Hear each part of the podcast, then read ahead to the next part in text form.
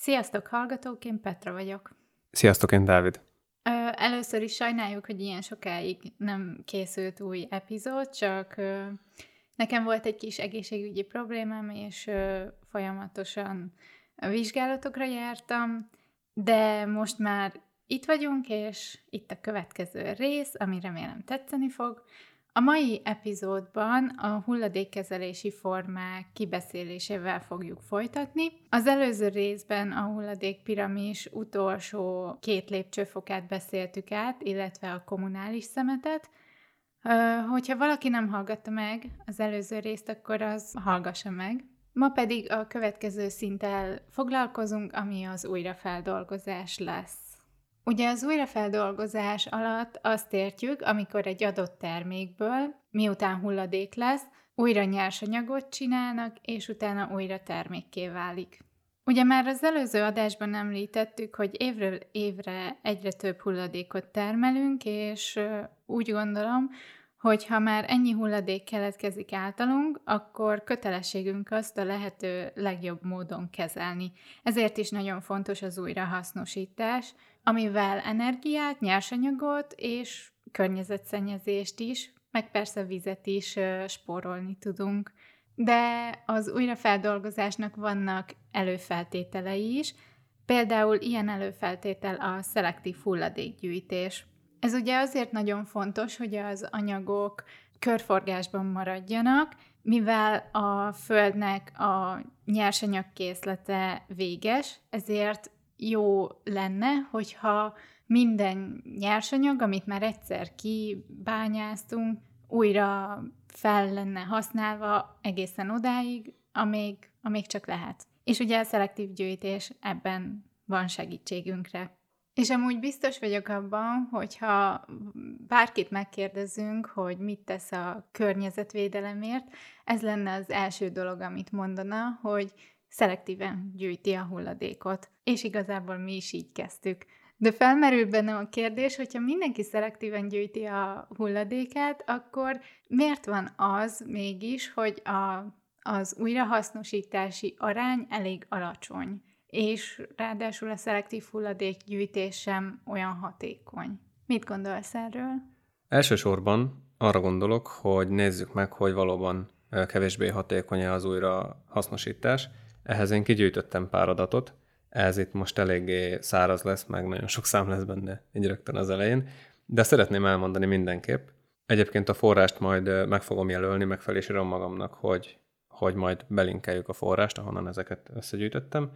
Nos, az adatok szerint 2017-ben a települési hulladéknak a 46%-át hasznosítjuk újra. Ugye azóta már eltelt négy év. négy év, úgyhogy ez biztos, hogy változott, és valószínűleg emelkedett is, mert ugyan kevésnek tűnhet ez a 46 de azt is látni kell, hogy előtte 2004-ben ez a szám uh, 30 volt, szóval 13 év alatt emelkedett 16% ot Viszont ez egy átlag. Emellett azt is elmondhatjuk, hogy 2017-ben Németországban, ahol a legjobb volt ez az arány, tehát a települési hulladék újrahasznosítása, Németországban ez 68% volt, a legrosszabb pedig Szerbiáé volt 0,3%-kal. Uh.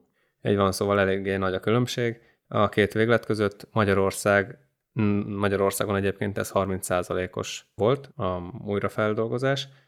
Nem elég jó ez a szám 2017-ben.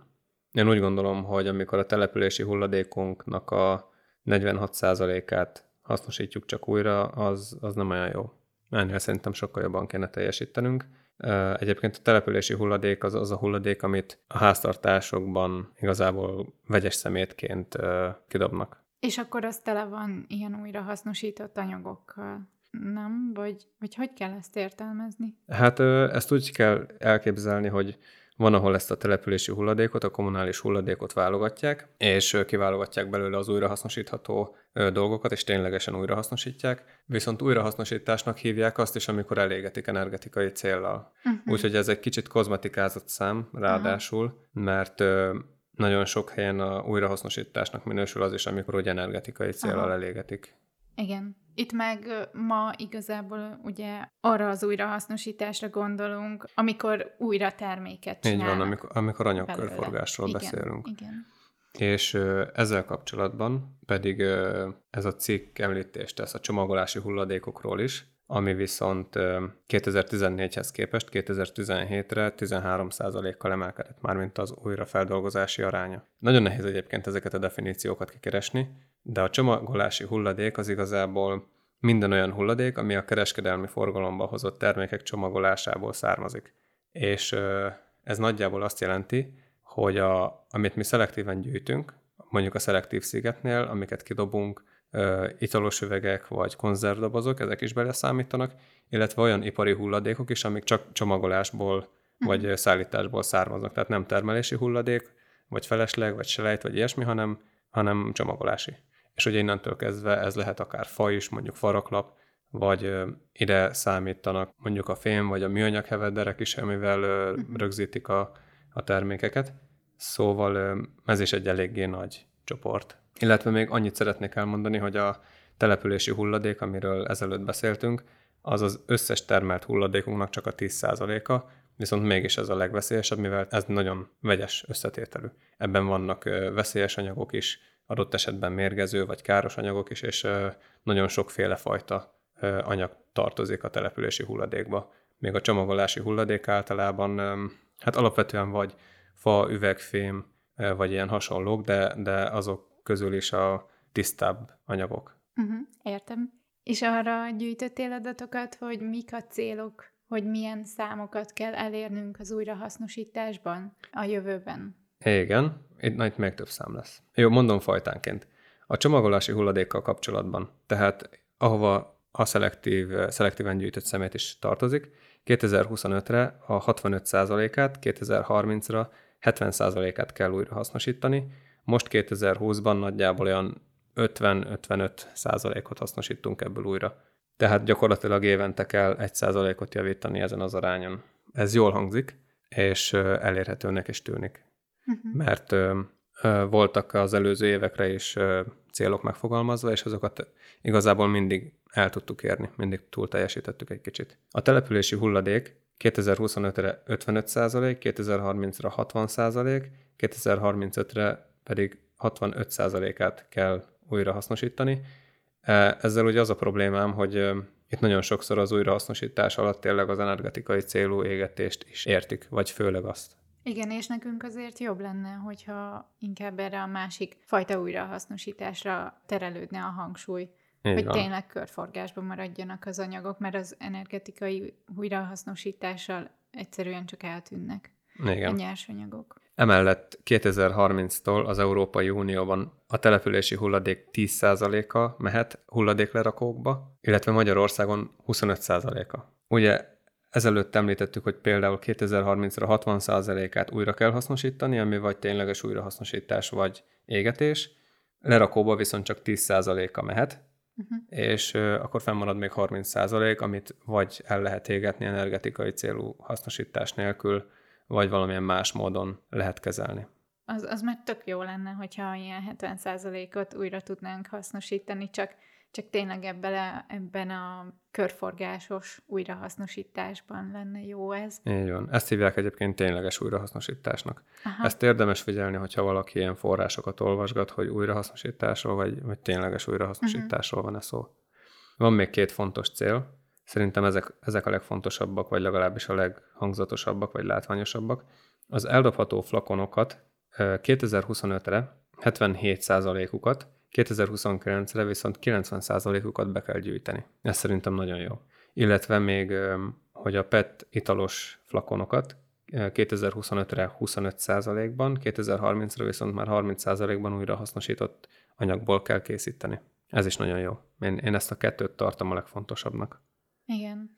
Műanyag palackok elég sok gondot okoznak. És az, hogy ezeket itt törvénybe foglalják, ez kötelezi a, a piacot is arra, hogy ha megéri, ha gazdaságos, ha nem, 2030-ra például 30%-ban újrahasznosított alapanyagból készítsék a termékeiket. Szerintem ez nagyon jó. Igen, tök jól hangzik. Most akkor ez, ezek a számok hatékony szelektív gyűjtésnek, vagyis újrahasznosításnak számítanak, vagy vagy nem hatékony?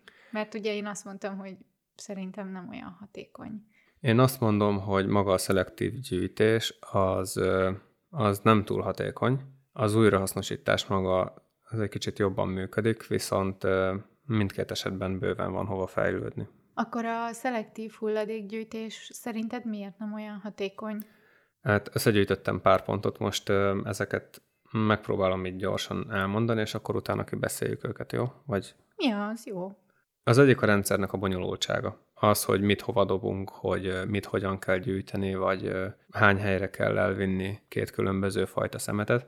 Ez szerintem nehezíti a, a szelektív gyűjtésnek a hatékonyságát, viszont egyébként pont Magyarországon ezt nagyon kényelmessé próbálják tenni a házhoz menő szelektív gyűjtéssel, de erről akkor beszélünk később. A másik az információ hiánya. Hát igazából ez is pont, eset nem pont ugyanaz, de nagyon hasonló. Hogyha valaki akarja, akarná szelektíven gyűjteni a szemetét, de nem tudja, hogy hogyan, hogy mit hova vigyen, és az a baj, hogy sokszor nem is találni érdemleges információkat erről és nagyon sokszor az érintettek sem tudnak pontos tájékoztatást adni ezzel kapcsolatban. Egy másik nagyon fontos és hát egy bonyolult oka ennek az egésznek, az a gazdaság és a politika részéről az akaratnak a hiánya. Ezt nagyon nehéz szerintem így nekünk itt megbeszélni. Ugye nem vagyunk sem gazdasági, sem politikai szakemberek, és igazából csak találgatni tudnánk mi is, de hát lényegében szerintem arról van szó, hogy hogy a fogyasztói társadalom, a túltermelés, a különböző lobbik hatására a politika próbálja minél inkább kiszolgálni a nagyobb gazdasági szereplőket, akiknek hatalmas lobby erejük van, és ők meg ugye pénzt szeretnének keresni, és nem kifejezetten a környezetet óvni vagy védeni.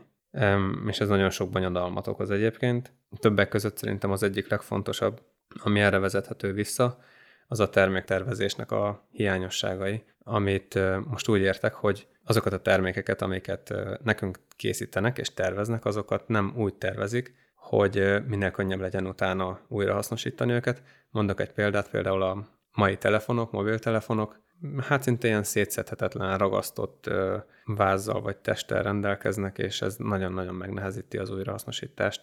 És egyébként erre én találtam régebben egy cikket, most már egyébként nem találom meg újra, ami arról szólt, hogy a 2020-as évek közepétől az Európai Unióban ezt betiltanák és köteleznék a gyártókat arra, hogy az itt eladott telefonok csavarozva legyenek, hogy minél könnyebb legyen újra hasznosítani. Igen, az jó lenne. De ugye ezek azért vannak így, mert a pénz beszél, és olcsóbban elő tudják így állítani. Legalábbis Persze. ezt én így gondolom. És mindig arra törekednek, ezek a cégek, hogy olcsóbban gyártsák le az adott anyagot, és minél többet, meg hát ugye, hogy, hogy az emberek mindig újat vegyenek. Szóval van benne egy kis, minek mondják azt, az az elhasználódás. Tervezett el, elavulás? Vagy igen, igen, arra gondoltam. Ja, erről majd egyébként beszélhetnénk, mert ez nagyon érdekes dolog. Igen. Erre, erre majd szánhatnánk magáról a, ter, a, a tervezett elavulásra egy külön részt. Jól van, oké. Okay. Szerintem Mert... is érdekes amúgy. Ja. Jó, menjünk tovább. Van még két dolog, ami hátráltatja a szelektív gyűjtést és az újrafeldolgozást. Ez a kettő is összefügg. Az egyik a, a téfitek. Nagyon sok téfit és fals információ kering arról, hogy hogyan is működik az újrafeldolgozás. Erről beszélünk később, de akkor egy valamit beszéljünk meg most. Ez pedig az emberi hozzáállás, a mentalitás. Talán ez az, amiben leginkább meg tudjuk változtatni egy kicsit az emberek gondolkodását vagy hozzáállását itt most ebben a podcastben. Ugye ezek a pontok, amiket elmondtál, azok szorosan kapcsolódnak egymáshoz, de tényleg a, a, az emberi hozzáállás az, amin mi tudunk változtatni, ugye, ahogy mondtad, és ö, én úgy gondolom, hogy mindennek az alapja egy jó rendszer kiépítése. Mert hogyha a rendszer maga nincsen jól kiépítve, akkor az emberben lehetnek kételyek, ami miatt mondjuk rosszul szelektál, vagy egyáltalán nem szelektál, mert úgy van vele, hogy, hogy nem nagyon tudja, hogy mi hogy működik, és ezért inkább neki sem áll. Pedig mondjuk meg lenne rá a kényszer, vagy hogy mondjam. Akarat. Igen, az akarat. De viszont vannak olyan emberek, akikben nincs meg a kellő motiváció, ahhoz például, hogy elvigyék a szelektív szigetekre a hulladékukat, mert mondjuk nem viszik el tőlük háztól, hm. és ezért inkább belerakják a vegyesbe. Vagy azért sem lehet meg a motiváció bennük, mert kevés információhoz jutnak. Ugye ezek a pontok, amiket mondtál, tökre egymásba fonódnak, és egyik jön a másikba. Ból, hát igen, hogy... ugye ezek, ezek problémák, amiket így elmondtam. Igen és ezeknek a problémáknak az összessége, vagy egyenként eredményezhetik azt az emberben, hogy elmegy a kedvettel az egésztől. Igen. Vagy még az jutott eszembe, hogy kifogásokat gyártanak ezek a Mint motiválatlan emberek.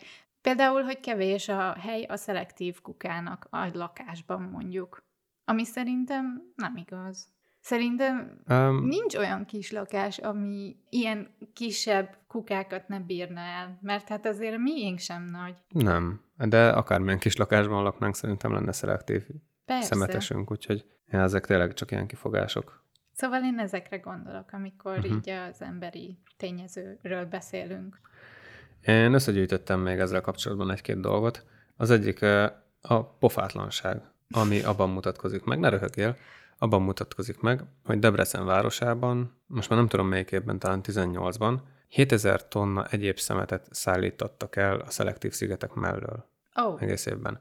Azért, mert hogy az ember vagy oda viszi a szelektív szemetét, és kidob mellé valami mást is, és ma, nem tudom, hogy most ez jó vagy nem jó, hogy nem beledobja, hanem csak lerakja mellé, vagy nem fér bele, vagy nem tudom miért, vagy nem is visz oda semmit, csak valami másfajta szemetet, és ott hagyja. Uh-huh. Ez uh, szerintem pofátlanság, és egyébként emiatt rengeteg szelektív sziget meg is szűnik Budapesten is, és a nagyobb vidéki városokban is Magyarországon. És szerintem ez nagyon rossz, mert uh, ott kialakul egy ilyen, ilyen negatív élmény ezzel kapcsolatban, és utána sokkal nehezebb lesz oda uh, vissza csábítani, vagy visszatelepíteni a szelektív szemetek, szemeteseket.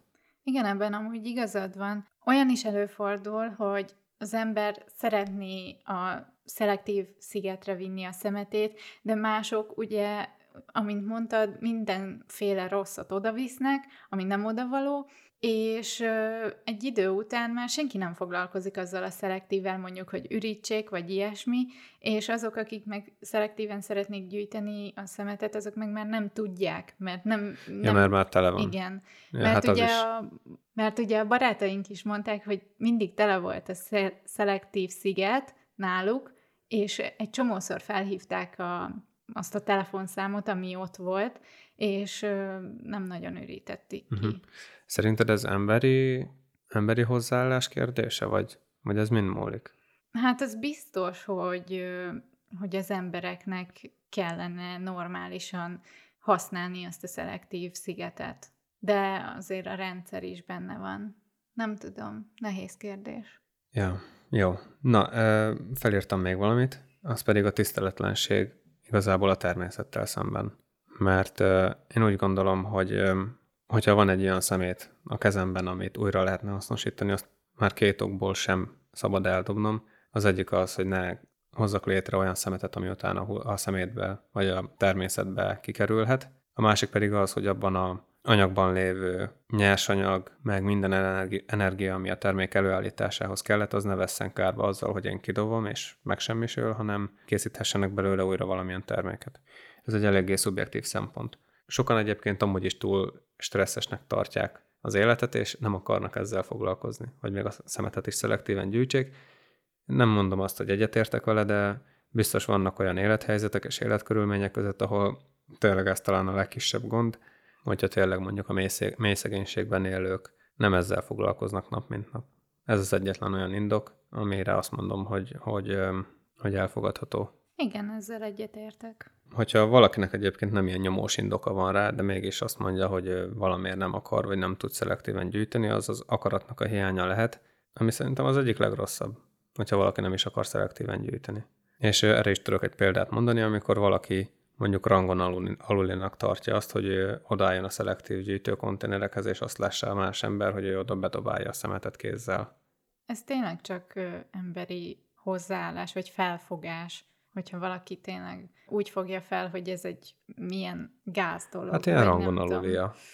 De amúgy egy másik emberi hozzáállás is az, hogy ö, elhiszik a, ezeket a tévhiteket, és ö, teljesen meg vannak győződve róla, hogy ez így működik, és ö, ők azért nem gyűjtik szelektíven. De mik is ezek a téfitek? Például az, hogy összeöntik a szelektív hulladékot, vagy például egy kukás autó viszi el a szelektív hulladék, hulladékot, például műanyag, fém, üveg, papír egybe, és hogy közbe présel az autó, és hogy akkor biztos, hogy nem tudják majd szétválogatni, és hogy akkor az úgyis egybe megy, és ezért tök felesleges össze, vagyis szétválogatni a hulladékot. Te erről mit gondolsz? Hát ezt a szelektív összeöntős dolgot, ezt nagyon régóta hallgatjuk. Egyértelmű, hogy összeöntik. Kérdés az, hogy hol, és hogy mit csinálnak vele utána. Egyébként régen tényleg az volt, hogy eh, kiépítették az infrastruktúrát az újrafeldolgozáshoz, viszont az üzemek még nem álltak készen arra, hogy ténylegesen működjenek, és mivel az emberek már akkor is elkezdtek szelektálni, ezért az összegyűlt szemetet kénytelenek voltak elszállítani, és vagy hulladéklerakókban, vagy égetőkben megsemmisítették őket. Ez valóban így volt, de ez, ez a kezdeti időszak volt Magyarországon, amikor bevezették a szelektív szigeteket. Az, hogy összeöntik a szemetet, egy kukás autóba és préselik, ez a házhoz menő szemétnél van, amikor te amúgy is egy kukába gyűjtesz mindent. De akkor nem tök mindegy, hogy a kukás autóba is összeöntik, és nem ott a kukás emberek válogatják neked szét. A préselésre azért van szükség, hogy minél több szemetet el tudjanak szállítani, ugyanis ezeknek a kukás autóknak nagyjából olyan 4 tonna a kapacitásuk, de nagyon sokszor előfordul, hogy csak 700-800 kilót szállítanak.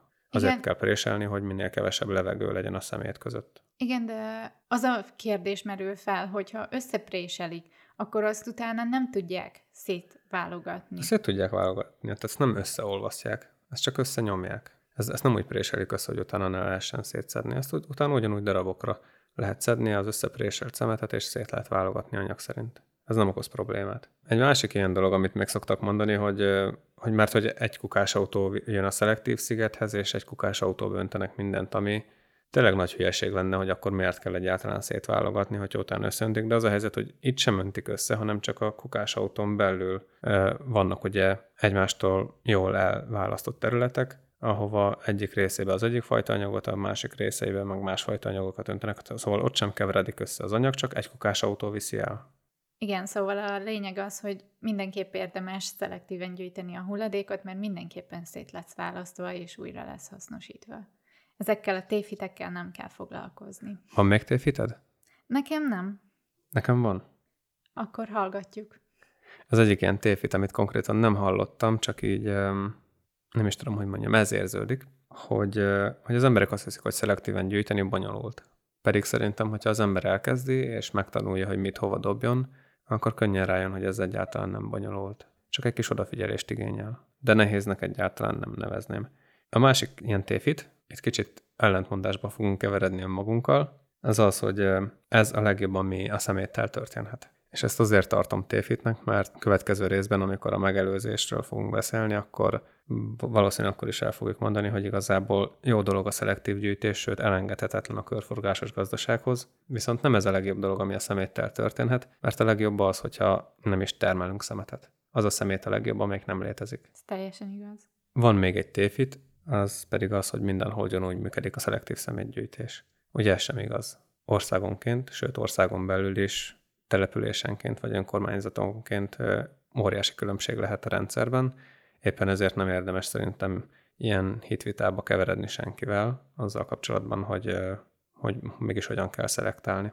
Illetve van még egy tévhit, amit az emberek általában önmagukkal szemben állítanak fel, ez egy nem reprezentatív felmérésből származik, ahol járókelőket kérdeztek meg, hogy szelektálnak-e, és 50%-uk azt mondta, hogy igen, hát hogy ők szelektálnak, és hogy ők úgy érzik, hogy mindent megtesznek annak érdekében, hogy minél felelősebben bánjanak a keletkezett hulladékukkal, de miután a kérdező konkrét dolgokra is rákérdezett, és kicsit megbeszélték, hogy ki, mégis ki hogyan szelektál pontosan, akkor kiderült, hogy az 50%-nak csak a 15-20%-a az, aki ténylegesen jól szelektál, a maradék pedig csak azt hiszi magáról, hogy, hogy ön mindent jól csinál, de követel hibákat. Persze mindenki követel hibákat.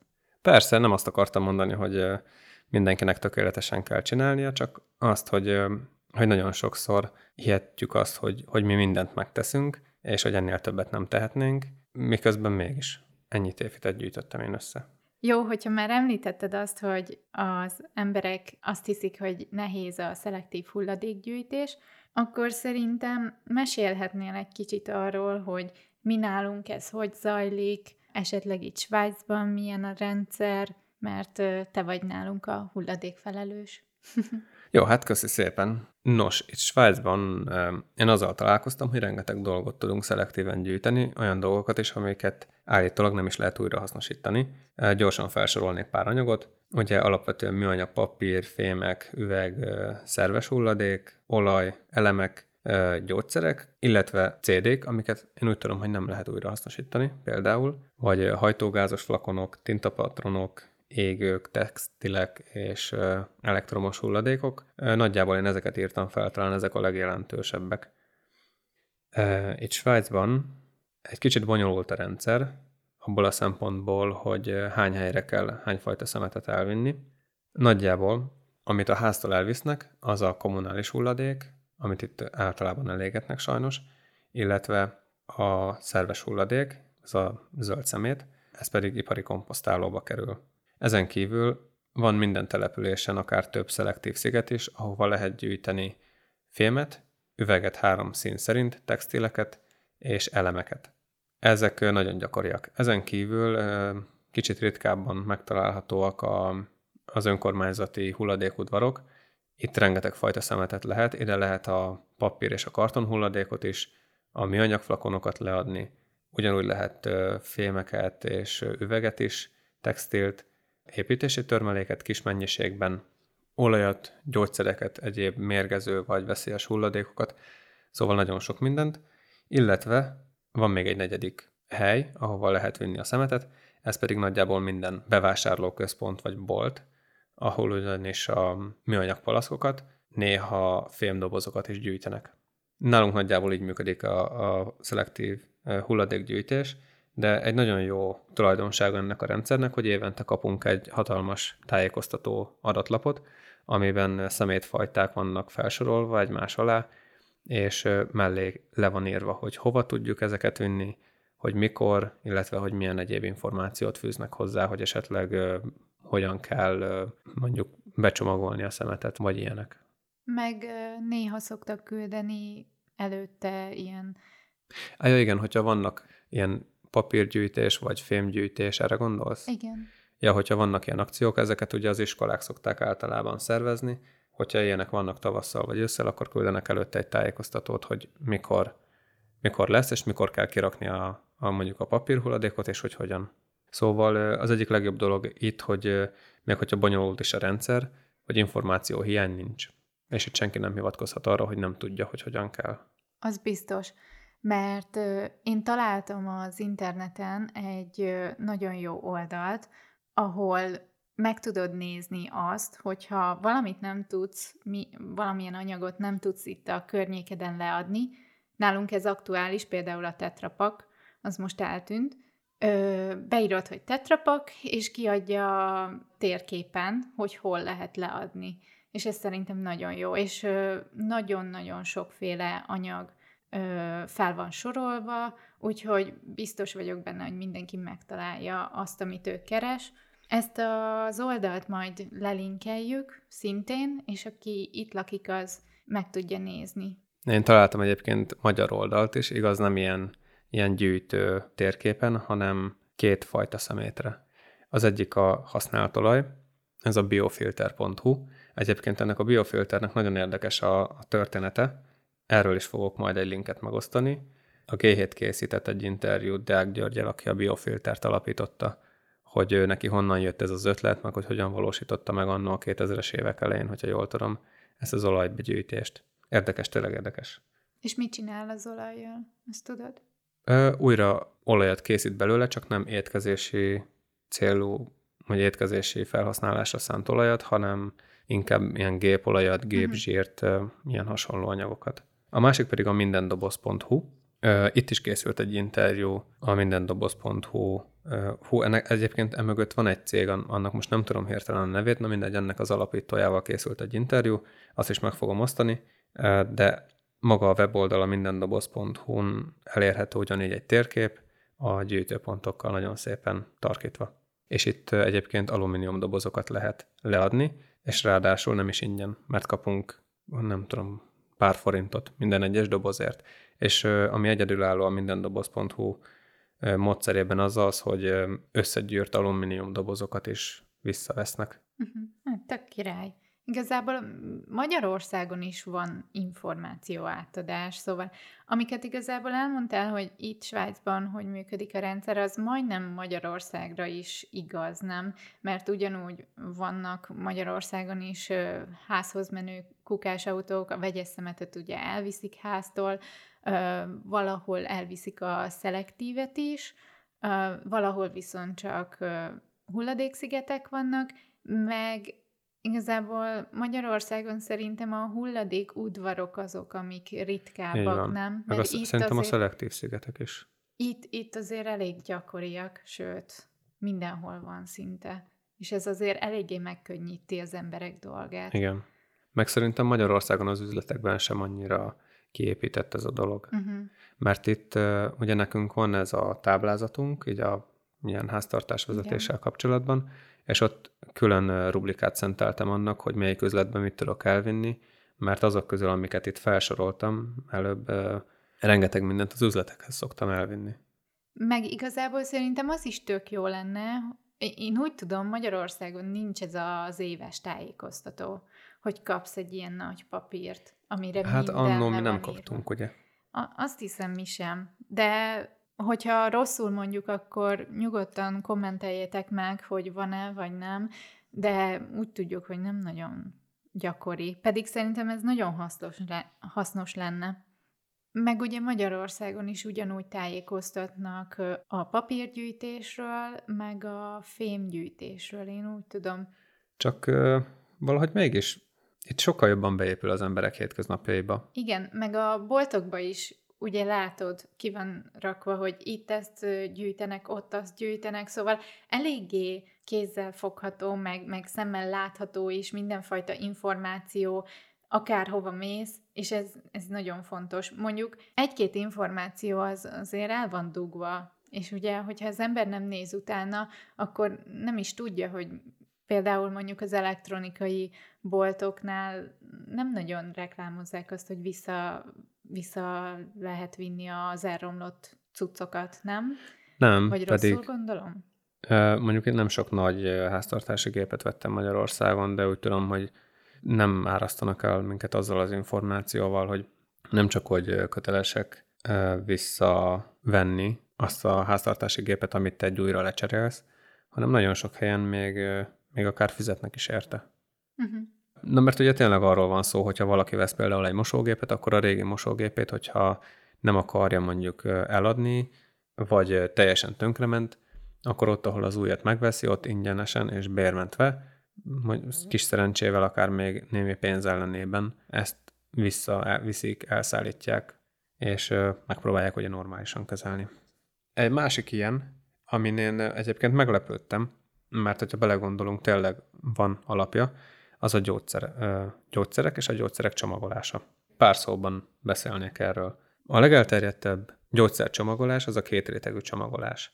Ez azt jelenti, hogy egy kartondobozban van egy műanyag levél, amiben benne van a gyógyszer, és maga a gyógyszernek a hatóanyaga ugye kétszeresen van becsomagolva.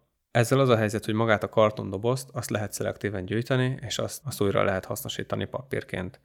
Viszont a lejárt gyógyszerek és az az első számú csomagolás, ami a gyógyszerrel érintkezik és a hatóanyagával szennyeződhet, az veszélyes hulladéknak számít, ezért így is kell kezelni. Na most ezeket kidobni a kommunális hulladék közé, és hát a rendszerre bízni, hogy most elégetik, vagy deponálják, vagy esetleg egy hulladékválogatóba kerül, az nem éppen egy felelős viselkedés, és ezt törvény is szabályozza, ami úgy szól, hogy ezeket tehát a lejárt gyógyszereket és a csomagolását, az első számú csomagolását, a gyógyszertárak kötelesek visszavenni. Miután visszaveszik, ezt egyébként elégetik mindenféleképpen. Tehát ha energetikai céllal, ha nem, ezeket mindig elégetik. Ja, még annyit akarok hozzáfűzni, hogy ez, ezt akkor is így csinálják, hogy ha műanyagról van szó, ha üvegfioláról, ha műanyag tégelyről, ezeket mindenképp elégetik. Annyit akarok még ehhez hozzáfűzni, hogy a Balatonban 2018-ban 10 minta alapján, mármint 10 minta átlaga alapján több mint 60 különböző gyógyszernek a hatóanyagát találták meg, ami lehet, hogy ártalmatlannak tűnik, de egyébként szerintem nem az. Hogyha figyelembe vesszük azt, hogy nem csak, hogy emberek abban fürödnek, meg gyerekek abban játszanak, hanem abban, hogy ott állatoknak és növényeknek kéne élnie. És az, hogy ott fene tudja, hogy milyen gyógyszereknek a hatóanyagai kimutathatóak, az szerintem egy nagyon rossz dolog. Nekem az a fura, hogy törvény van erre, hogy vissza kell vinni a gyógyszertárba a csomagolást, meg a gyógyszert, lejárt gyógyszert, meg ilyenek, de hol van ez az információ? Mert, ja. mert senki nem mondja, hogy már pedig, hogyha az kifogyott, akkor legyen szíves visszahozni. Egyáltalán nem is láttam erre példát, hogy valaki üres, gyógyszeres szelvényekkel visszamegy a gyógyszertárba. Én, én megmondom őszintén kicsit... Um, Kételkedsz ebben? Igen, meg ugye félek is ettől, hogy mi van, hogyha én visszamegyek a kis szütyőmmel, és odaadom a gyógyszerésznek, hogy legyen szíves, ezt vegye el, mert hogy kifogyott, és úgy hallottam, hogy itt ezt visszaveszik. És akkor lehet, hogy azt mondja, hogy hát mi ezt nem veszük vissza. Hát azt majd kipróbálom. Fú, otthon. Hát nem tudom. Meg... De hogyha valakinek erről van tapasztalata, akkor megoszthatná velünk, mert mi csak így Igen. találgatunk igazából. Igen. Talál, találunk egy-két információt, és akkor, ja. De ha belegondolsz, azért logikus, nem? Persze, hogy logikus, mivel veszélyes hulladékként kell kezelni. És ugye máshogy nem tudod.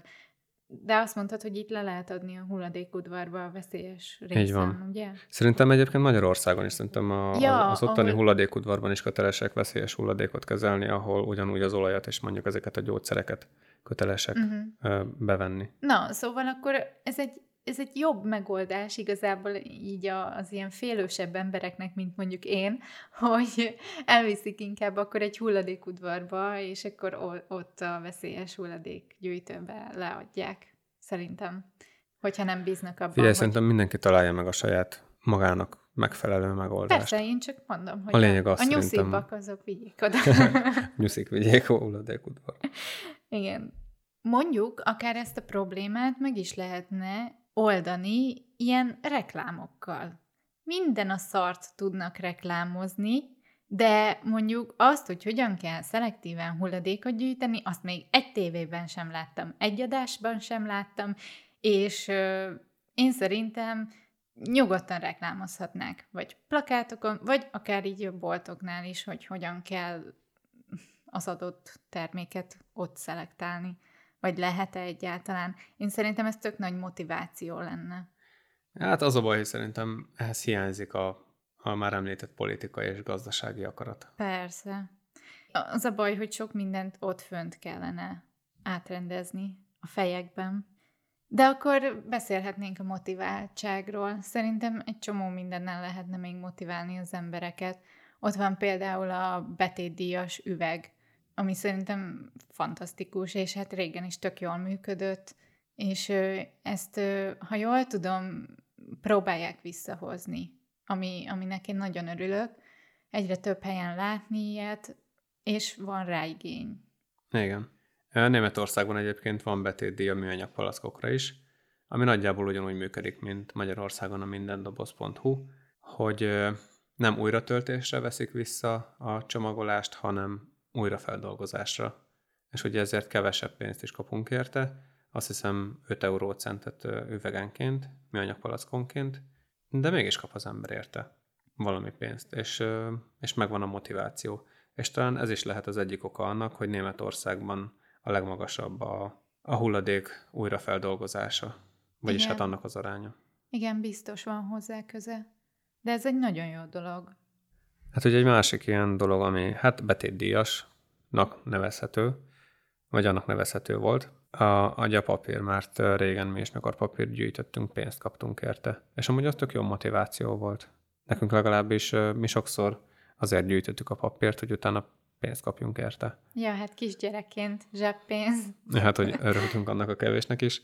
Viszont az a baj ezzel, hogy mostanában, nem tudom, hogy most konkrétan, de amikor Kína bevezette a szemét import tilalmat, akkor hirtelen a papírnak az ára átment negatívba is, ami azt jelentette, hogy az összegyűjtött papír átvételéért fizetni kellett, mármint neked kellett fizetni, hogy átvegyék a papírt. Nem neked, mint magánszemélynek, hanem a, a gyűjtést szervező cégeknek és szervezeteknek kellett fizetniük azért, vagy a városvezetésnek konkrétan, hogy elszállítsák a szemét, a papírhulladékot. És hogyha már nem éri meg, akkor már nincs motiváció arra, hogy gyűjtsék, igen. Ja, úgyhogy ez egy elég szomorú dolog. Ennek majd azért utána fogok nézni, és majd fogunk beszélni a, a szemét export és importról. Ugye az mostanában nagyon sokat változott, még mind a mai napig is talán, talán idén januárban is volt egy változtatás a törvényekben ezzel kapcsolatban. Utána akarok nézni mindenképpen, hogy pontosan mi a helyzet. Rendben, de akkor szerintem most beszéljük meg azt, hogy hogyan is kell jól szelektálni egy-két alapszabályt, és itt volt egy-két kérdésünk is, amit kaptunk. Az első például az, hogy hova dobjuk azt a hulladékot, ami több anyagból áll. Ugye ennek kétfajta értelmezése is lehet. Az egyik az, amikor két különböző anyag úgy van összerakva egy terméken, hogy azt szét lehet szedni. Gondolok itt például a, az ablakos borítékra, vagy a spirálfüzetre, és ezeket úgy kell szelektálni, hogy lehetőség szerint szétszedjük a két anyagot egymástól. Például az ablakos borítéknál a papír boríték mehet a papírba, az ablak rész az ilyen kis celofán darabkából van, és a celofánt sajnos nem lehet szelektálni, mert nem tudják újrahasznosítani, ezért az megy a vegyesbe. A spirálfüzetnél ugyanez van, a lapokat bele a papírba, a spirált pedig a fémbe. A másik ilyen értelmezése lehet a kérdésnek az, hogy amikor a termék több anyagból áll össze szintén, csak éppenséggel ezeket az anyagokat nem lehet kézzel mondjuk szétválasztani. Gondolok itt például a tetrapakra, ami, ha jól tudom, három különböző anyagból áll. És ugye azt nem tudod, nem tudod eldönteni, hogy most hova kell dobni. Amúgy itt hozzá is tenném, hogy oda kell figyelni, mert vannak olyan helyek, ahol a papírba kell dobni, és van olyan hely, ahol a műanyagba. Ugye ez településenként változik, úgyhogy ennek érdemes utána nézni. De ha jól tudom, te utána néztél annak is, hogy a tetrapak az hogy épül fel. És elmondhatnád, mert szerintem érdekes. Annyit fűznék még hozzá, hogy itt nálunk a tetrapakot tetrapakként gyűjtötték, tehát se nem papírként, se nem műanyagként. A tetrapak valóban háromfajta anyagot tartalmaz, nevezetesen műanyagot, papírt és alumíniumot. Alumíniumot egyébként nem minden esetben, de manapság a legtöbb tetrapakban van alumínium is.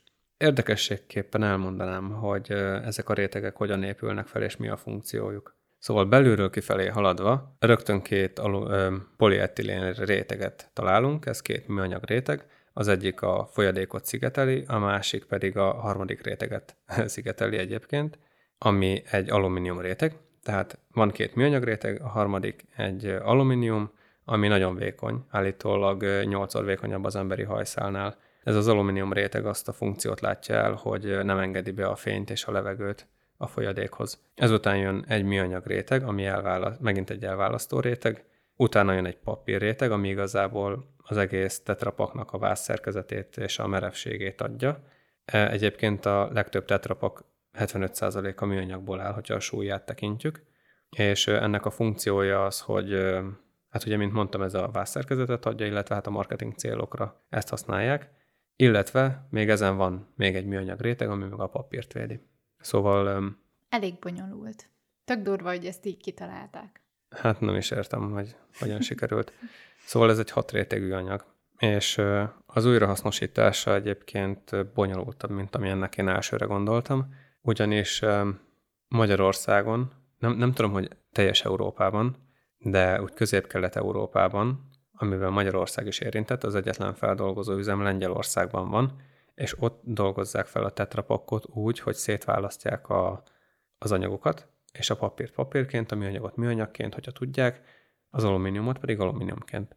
Ezen kívül máshol is foglalkoznak tetrapak újrahasznosítással, de a legtöbb esetben csak arról van szó, hogy a papírt azt ki tudják nyerni belőle, és minden mást megelégetnek. Uh-huh.